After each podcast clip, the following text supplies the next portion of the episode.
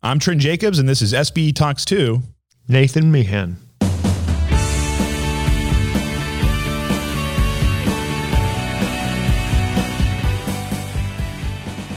Welcome to the SBE Podcast. I'm your host, Trent Jacobs, digital editor of the Journal of Petroleum Technology.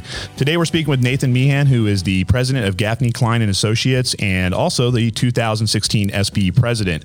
Nathan is joining us today to talk about an SBE paper that he authored and presented back in March of this year, and it happens to be the most downloaded SBE paper of 2019. And the title, Is This the End of Petroleum Engineering as We Know It? So Nathan, before we get into your paper and some of the conclusions, I was going to say, could you just introduce us to the audience? I think that a lot of our listeners are going to know you from being the SBE president, but what do you really do? Sure. I am employed by Gaffney Cline, which is a consulting company. I'm a petroleum engineer with 40 plus years experience. I have a PhD from Stanford. I've worked in hydraulic fracturing, horizontal wells, reservoir characterization, but mainly the highlight of my career was clearly the time I spent as SBE president. That was great. I have 6 kids, 9 grandsons, and 1 granddaughter on the way. And you were telling me before we got on here that the most popular podcast you've ever done was about barbecue. I am a kind of expert in the brisket and rib department. I've got built a big outdoor kitchen, got lots of smokers, and love to barbecue. Well, man, that sounds like a good topic. Unfortunately, we're going to have to change gears here and get into a slightly more meaty topic, the future of our business. And so I wanted to get into this paper, The End of Petroleum Engineering as We Know It. This is a super compelling headline from somebody who writes headlines. Good job. What does it mean? Well, first, it's not my prediction that petroleum engineering is over. It is a way to start this discussion about what petroleum engineering is going to evolve to. And I think it's the evolution and the needed changes we're going to have are a little more radical than some people think. I think that the kind of petroleum engineering that I learned and that I spent much of my career doing is kind of a thing of the past. Okay, well, give me an example. What kind of changes are you seeing coming down the pike? Well, the first and most compelling is related to the digital revolution. We are changing how we do business.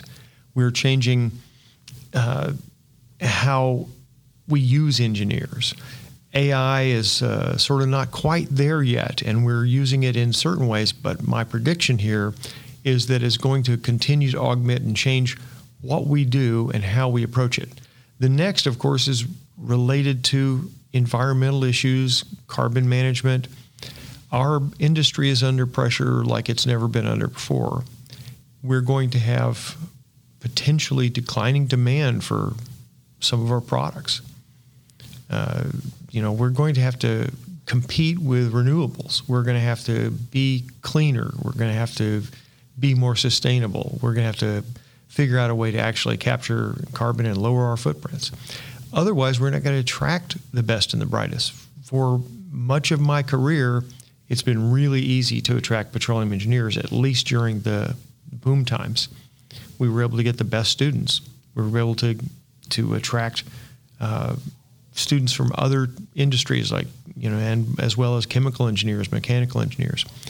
We're not really seeing those students be as interested in petroleum engineering now, and unless we have a better model, we're not going to be able to retain them and track them. Well, I heard you speak about this recently at an SBE symposium, and it was really compelling the way you outlined this thesis. One of the things that stood out to me was that you said in your research these environmental concerns, which are mounting globally. It seems like every day we sort of get a new angle on that story. But that wasn't necessarily the number one reason that we were having trouble as an industry pulling in new recruits. What was the number one reason that you found? Well, it's the cyclicity of demand for petroleum engineers and the huge number of layoffs that we have. It's really a problem that we've had for a long time. When demand drops and when crude oil product prices drop, people cut their expenses, and a lot of oil companies, major expenses, and particularly service companies, some of those are people. And we have shown a huge ability to cut back on the number of employees and lay people off time and time again with increased productivity and, you know, sort of the number of engineers it takes to drill a given well to produce, you know, 100 wells or 1,000 wells. Our willingness to fire people is just caught, I think it's catching up with us.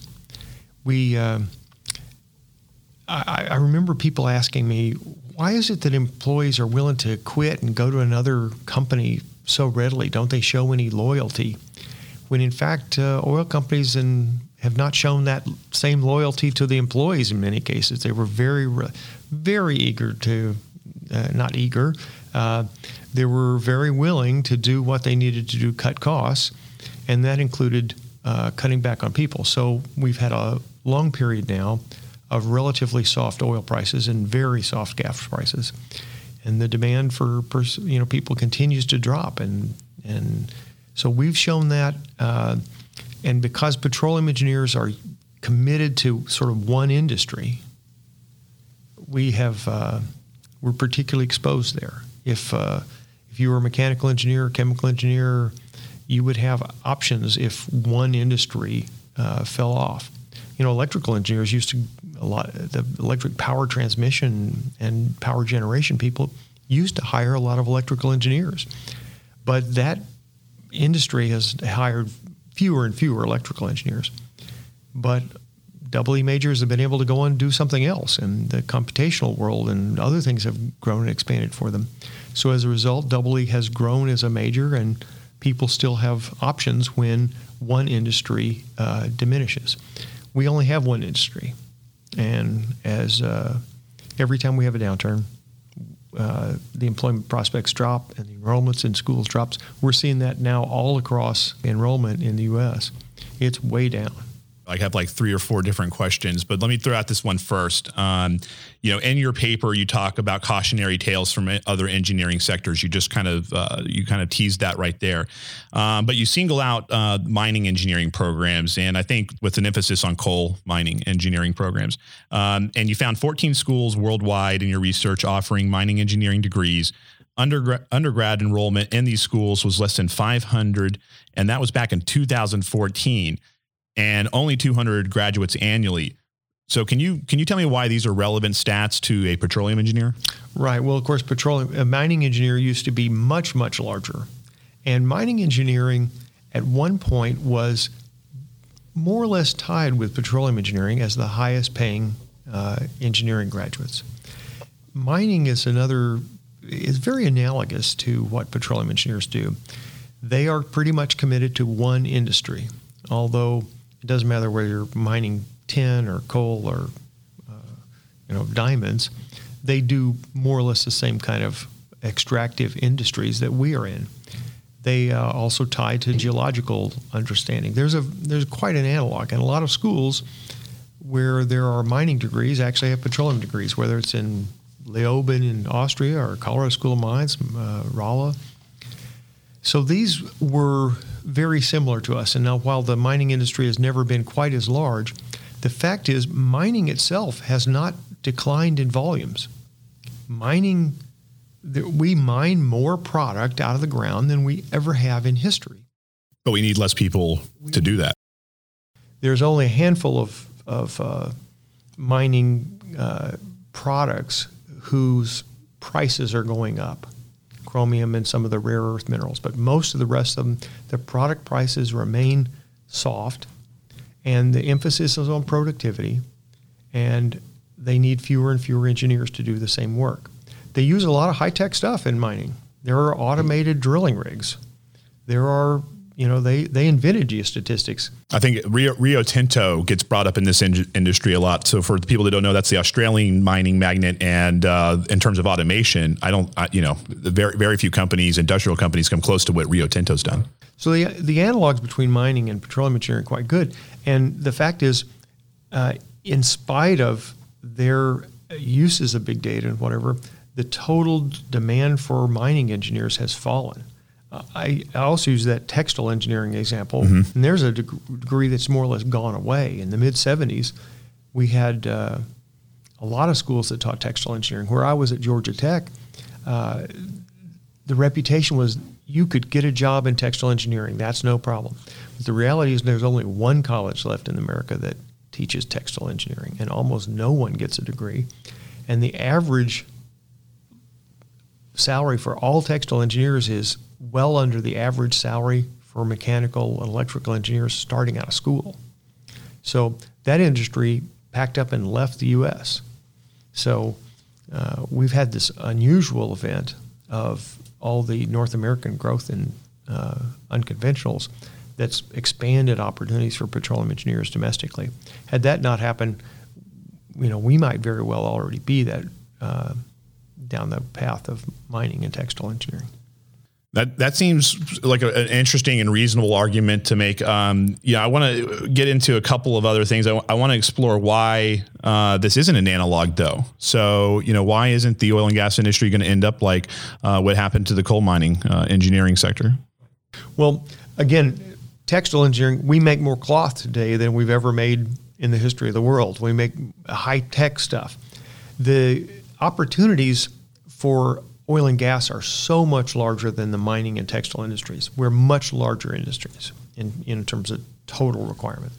And oil and gas is really remaining vitally important, at least for decades to come. So the real question is, how will petroleum engineers position themselves to be able to function with increased productivity, to generate lower carbon results? One of the things that I'm doing in terms of my research is quantifying the carbon intensity of remaining oil and gas reserves. And looking at, remaining oil and gas reserves is redundant for those of you out there, though, remaining resources. The important thing for us to remember is that if we look at all the demand, we've got to come up with more lower carbon production, lower carbon resources. Right now, we have a lot of heavy oil that requires thermal recovery and a lot of burning natural gas, and that's a fairly highly carbon-intensive product. A lot of the Canadian resources require diluents to transport, and they're high energy intensity. There are a lot of things going on in Canada to try to lower that carbon intensity, to try to get them competitive. Saudi crude has got a low carbon intensity, relatively speaking, because it doesn't take many wells. There's a low amount of water. We've got to remain competitive because there will ultimately be a price on carbon, carbon tax, something maybe not in the U.S. for a long time, maybe not in every country, but we're already seeing carbon prices around the world in dozens of countries, and some of them will become increasingly meaningful. And we're seeing, especially the super majors already anticipate this and build this into some of their future plans. And so one of the first steps, though, takes engineers to figure out what those full cycle carbon footprint that size is. Let me take a quick break, and then we're going to keep going here because there's a lot more interesting points to cover. Hey, did you know that SBE members get up to a 50% discount in the SBE bookstore? Well, you do. Visit store.sbe.org to find your next reading material. Many of these titles are available in both print and digital versions. That's store.sbe.org. All you need to do is log in to see your SBE member discount. More information is in the show notes of this episode. All right, Nathan, so we've already gotten into some really interesting points here, but I want to go back to what the petroleum engineering programs around the world, what do they need to be hearing from this message? You talk about what the future petroleum engineering professional is going to look like. What is the future petroleum engineering student going to look like? Well, the good news is the future petroleum engineering students are very bright. I mean, I probably spent. No, there's no question. I spent more time at universities than most petroleum, SBE presidents. I really enjoyed that. And I'm increasingly convinced that we have students, whether they're in India, China, Indonesia, or North America, that are as good an engineering students as anywhere. They were very impressive, and they're very digitally savvy. and they anticipate working in a high-tech industry. And so that's where we've got to go, is where do we put the technology? How do we leverage to increase productivity? I remember on a panel, someone with one of the service companies said, "Oh, this particular software will allow you to do the work of 25 engineers." And then a little while later, he said, "Oh no, it won't decrease employment." I said, "Wait a minute, what about those other 24 engineers?" We hear this a lot. You know, keep opening up, because that question is not answered enough in this industry right now. Right, and really, those other 24 engineers doing that thing that they were doing that's displaced by the software really are going to go. So the real question is, then what are they going to do? Or do we need those other 24? What can we do? And we clearly can do more. The productivity has to improve. We have to do a better job. Every time we look at an old field and really analyze that field very carefully, we always find opportunities to increase production. We always find opportunities to decrease water cuts or lower operating costs. We don't do that enough. We've spent a lot of time doing Excel cross plots and chasing AFEs and trying to get the next well fracked. Keeping up with rigs, that's fine and dandy when rig counts are through the roof, but that's not really the thing that requires the smarter engineers. And those digitally savvy engineers are going to be able to look at all the data, which is completely rich with information, and find ways to increase our oil and gas production, lower our carbon intensity, which means lowering the energy use, improving the efficiency, lowering carbon intensity is good for the bottom line. It's not just some environmental thing. Mm-hmm. So on one hand, you're saying that the engineering students that are listening out there need to be thinking about their role in carbon management. And I've heard you say this back when you were president. Part of your stump speech was that if the carbon sequestration really takes off, you know, who are you going to call? You're going to call a reservoir engineer, right? So there are segues to carbon management and lower carbon footprint initiatives that engineers should have a role in. But then on the other hand, you talk about this frustration of coming into an industry where, and I'm going to sort of paraphrase how I read your paper, but I have a lot more cool apps on my iPhone or my Android, for you Android people, than I do when I come to my oil and gas company. And I've heard this frustration from many people. I've heard it from guys who broke away from companies to do a startup because they wanted to make that app that they didn't have at work. So on one hand, we're talking about carbon management, and the other hand, we're talking about the oil and gas industry meeting the digital desires of this next generation. Sure. Which is cooler, Google, Facebook, or, you know, name an oil company? No oil company on that list is at the cool factor of some of the startups. We had, I have a godson who actually interned for Google, Facebook, and Uber. So he has got all these kind of props. He could have gone to work anywhere.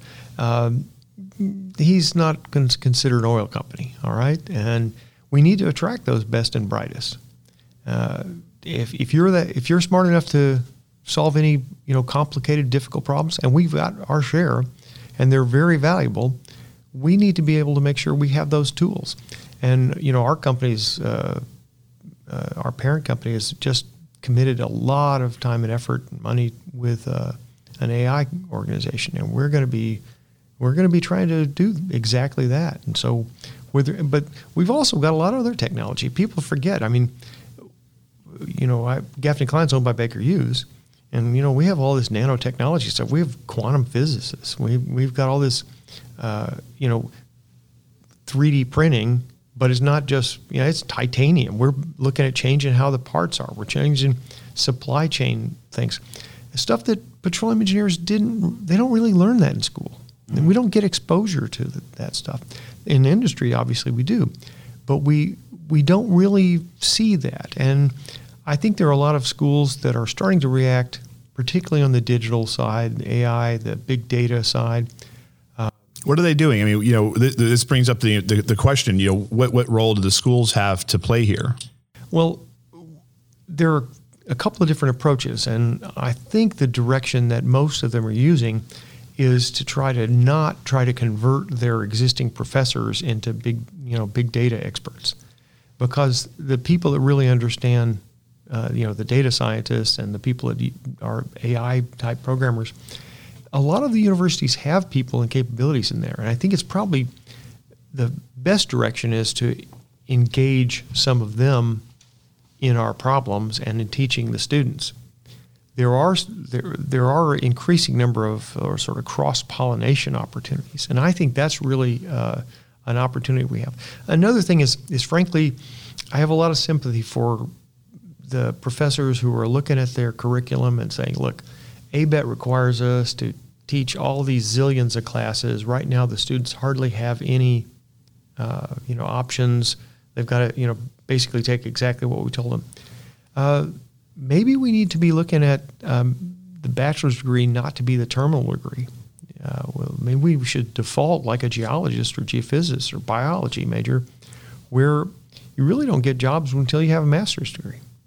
And I think that would give people plenty of chances at bachelor's degrees to really learn all these fundamentals, but then spend a year and a half or so focusing on something that's a little more in an area they have, selected.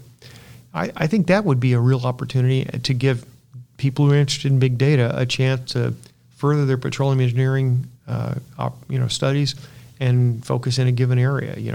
If they want to look at some nanotechnology applications, or they want to look at some supply chain related things, maybe you get an opportunity there to expand. Well, let me ask you this other question. Do you have to be a petroleum engineer? You've brought it up in your talks before. You've raised a question about degree portability. And we talked earlier about a downturn and the effects that can have on this industry and how the next generation perceives the stability of it. Should you become a chemical engineer with an emphasis on petroleum engineering? Well, it's a good question. I started out as a physics major, and then I got my subsequent degrees in petroleum engineering. I have a son who's a geologist. I have a son-in-law who's a chemical engineer trained, but became a drilling engineer. So I'm kind of invested in this question.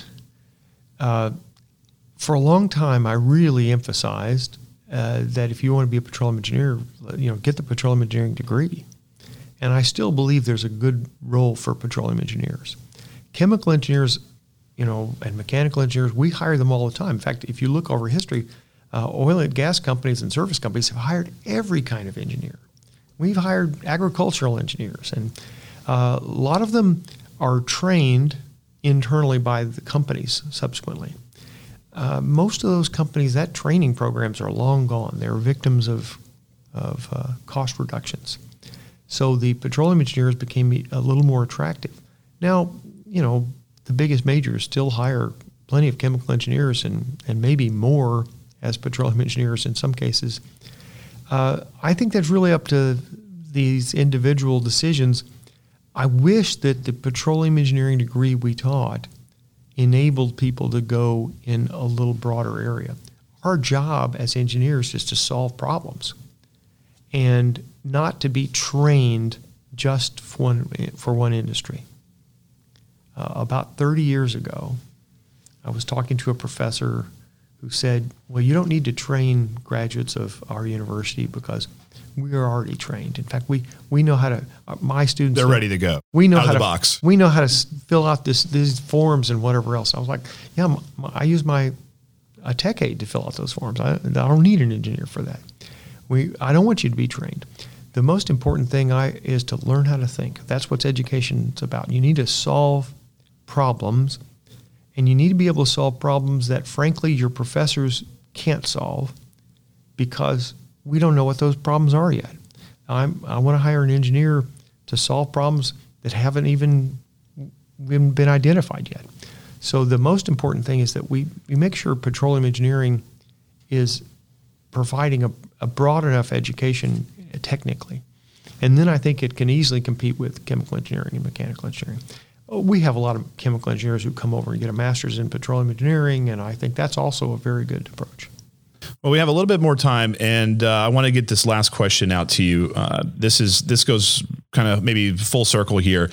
In your paper, you estimate that only 20 to 25 of the oil and gas operations can be truly automated through all this AI technology and machine learning is coming out and the automation technologies themselves. That's a figure I haven't seen anybody try to quantify or put an actual number on. Can you unpack that and talk about what happens to the rest of the 75% of those operations? Right. So that number of 25% comes from a couple of different studies. We've been looking in detail at, you know, what do petroleum engineers do? What do engineers and operators do? And we're very interested, you know, how much of that could we actually automate? And the creative part of this is going to be difficult, if not impossible, to automate. Now, designing a pumping unit is going to be fully automated. Or operating a pumping unit. And maybe operating a pumping unit. There used to be a degree called architectural engineering. And the vast bulk of what was done by architectural engineers is automated now. And so it was loads and design, designing a lot of the not the creative part, but just the mechanical stuff to make sure, it didn't fall apart. So the same thing is we're looking at what's happening, but almost all of the rest of it can be augmented and will be improved in terms of productivity. So you won't be able to just completely automate how oil and gas wells are, you can automate how they're operated or how a gas plant is operated, but you're still going to need people to monitor those, input credibility checks in terms of the alarms. You look at what an oil and gas engineer does. If you want to design a frac job, well, you've got certain things you can run, but you still have to work with the geologist. You still have to get input. You still have to decide where you want to be outside the box. Now, if you just want to do a cookie cutter version of the previous thing, yeah, it's automated. But that's not why we hire engineers, okay? Go do what the other people did forever. That's going to be fully automated. What we really need engineers to do is to push that boundary, make it better. Yeah, as I hear you talk, we can automate a lot of things, but at this point in time in the foreseeable future, we're not going to automate ingenuity. And that's where, the human element, those interdisciplinary teams of different kinds of engineers and geologists brought together. That's the thing that we're not at danger of replacing with AI just yet. When you collaborate with geologists, geophysicists, drillers, if you look back on your career and you look back at the times when people came up with really great breakthrough ideas, things that really were innovative, rarely was that one guy alone in the room, with a pencil or computer or whatever. In general, people are getting inputs from lots of people and collaborating. That's going to be almost impossible to automate. When those decisions were made, how are we going to commercialize deep water production? How are we going to get this on, how are we going to deal with this high CO2 content, natural gas and no pipeline? How are we going to deal with, for that matter, high gas oil ratios offshore, and we can't vent and flare. You're going to have to collaborate. There's no way to automate something that hadn't been done. Automation happens. When you look at a factory, the cost. One rule of manufacturing is, if you make the same thing over and over again, the costs go way down. And if you make all unique individual custom ones, the costs don't go down. In fact, sometimes they go up. So we have this balancing act. We've got, we'd like to lower those costs. We'd like to do lots of the same thing, but we still want to optimize and we still want to get better and improve the productivity and quality. So that balancing act is really an engineering decision. Well, and as someone put it to me years ago, in a car factory, you can see the beginning of the assembly line and the end of it. In a well, when you start, the minute you start drilling, you can't see the end of your assembly line anymore. You're in the dark, and all the tools we have that can illuminate the subsurface, there's still so many unknowns that we shouldn't draw too many analogies from manufacturing when we look at what they've done with automation. Nathan, this is a great subject. It's obviously been a very interesting paper that you put together. So we're going to have a link to it on our show notes. And for the thousands of people who have read it, they can go read it again or share it. And for those that haven't, this will be your first time to go check out the thesis that Nathan's put together. Do you have any final thoughts? Was there something that I didn't ask you here that you thought was important to highlight for the listeners? Well, I'm really excited about the future of petroleum engineering. I think we've got, when we come back to this 10, 15, 20 years from now, I think you're going to find petroleum engineering is still a robust profession. It's going to be a more exciting profession, but we're going to either have to adapt or be left behind. So long story short, it is still okay to tell your kids to go to petroleum engineering school, folks. Don't count them out yet. So with that, I think we'll close this episode. I really appreciate your time, Nathan. And thank you, everybody, for listening.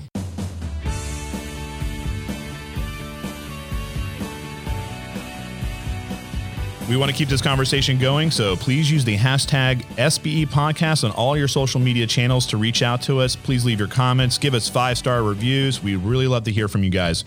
And you can find the SBE Podcast wherever you get your podcast. Just search for us on your Podbean, on Apple, Spotify, TuneIn, and we're also online at sbe.org/podcast. And of course, we want you to read JPT online and in print. Make sure to bookmark us and check in for new content all the time. The SBE Podcast is produced by Jason Notoris. I'm Trent. See you next time.